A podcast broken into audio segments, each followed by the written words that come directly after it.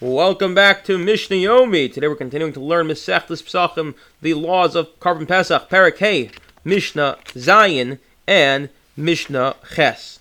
So as we discussed yesterday, the Karban Pesach was brought in three groups, Kahaladasti Yisrael, to allow for everyone to get in there and not to be too cramped.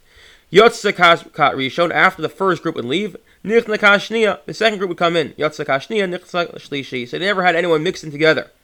And they would all be exactly replicas of each other, exactly the same. They'd close the doors, they'd blow the trumpet, blow the shofar, etc. Korza Hallel, they'd also read Hallel during this entire ceremony while they were in the Karbanos. The Gemara says, do you think they bring a sacrifice? They wouldn't sing Hallel? Of course they sang Hallel. And what happens if they completed Hallel but there's still more Karbanos to be brought? So they would repeat it, vimshano shloshu, and if they finished Hallel again, they repeated it for the third time, as in they were singing Hallel continuously throughout this entire process.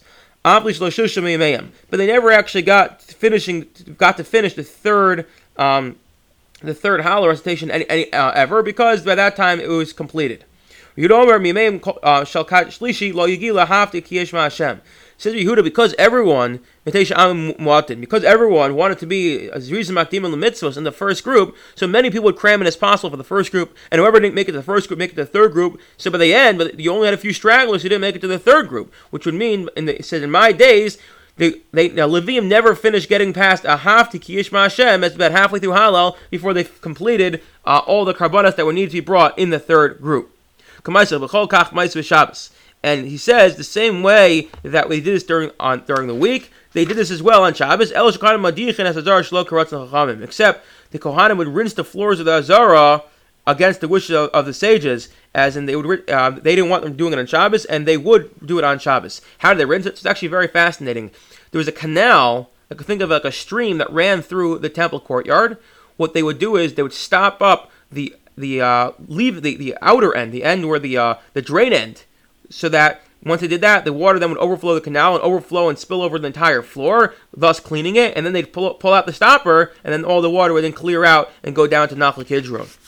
Ryudas had a very interesting sheet, though, which the Chacham didn't like either, and he said, if you think about it, there's a lot of blood on the floor of the Mizbeach. In fact, we learn it's up to the knees of the Kohanim of blood, because there were so many animals being slaughtered, and he said as follows.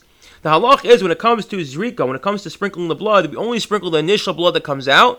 Any blood that then starts sputtering out of the animal, subsequent to the initial spurts, that one does not put on the mizbeach.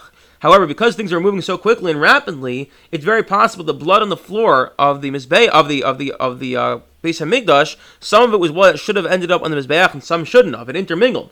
So what Rabbi Huda said we should do is take a cup, fill it with the blood on the floor of the Beis HaMikdash, and sprinkle on the altar to ensure that we have all the correct blood on the altar.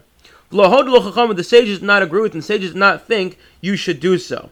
Now, the reason for this comes to a much more foundational debate of, do we say there's bittul with two different liquids, Amin Mimino, that Rabbi Huda thinks that even when you have two bloods, there's no bittul, they don't become nullified one to the other, and therefore when he looks at this pile of blood, or this pool of blood on the floor, he says clearly in this blood is going to be blood that should have ended up on the altar, so we should dip our cup in there and sprinkle it. Whereas the Chacham say no, we have a concept called bittul when you have two of the same minim, two of the same types, and therefore when I see this pool of blood on the floor, all I see is blood that does not end up on the mizbeach, because even if there would have been blood that fell in there, now it's nullified to the mixture. I wish you all a wonderful day.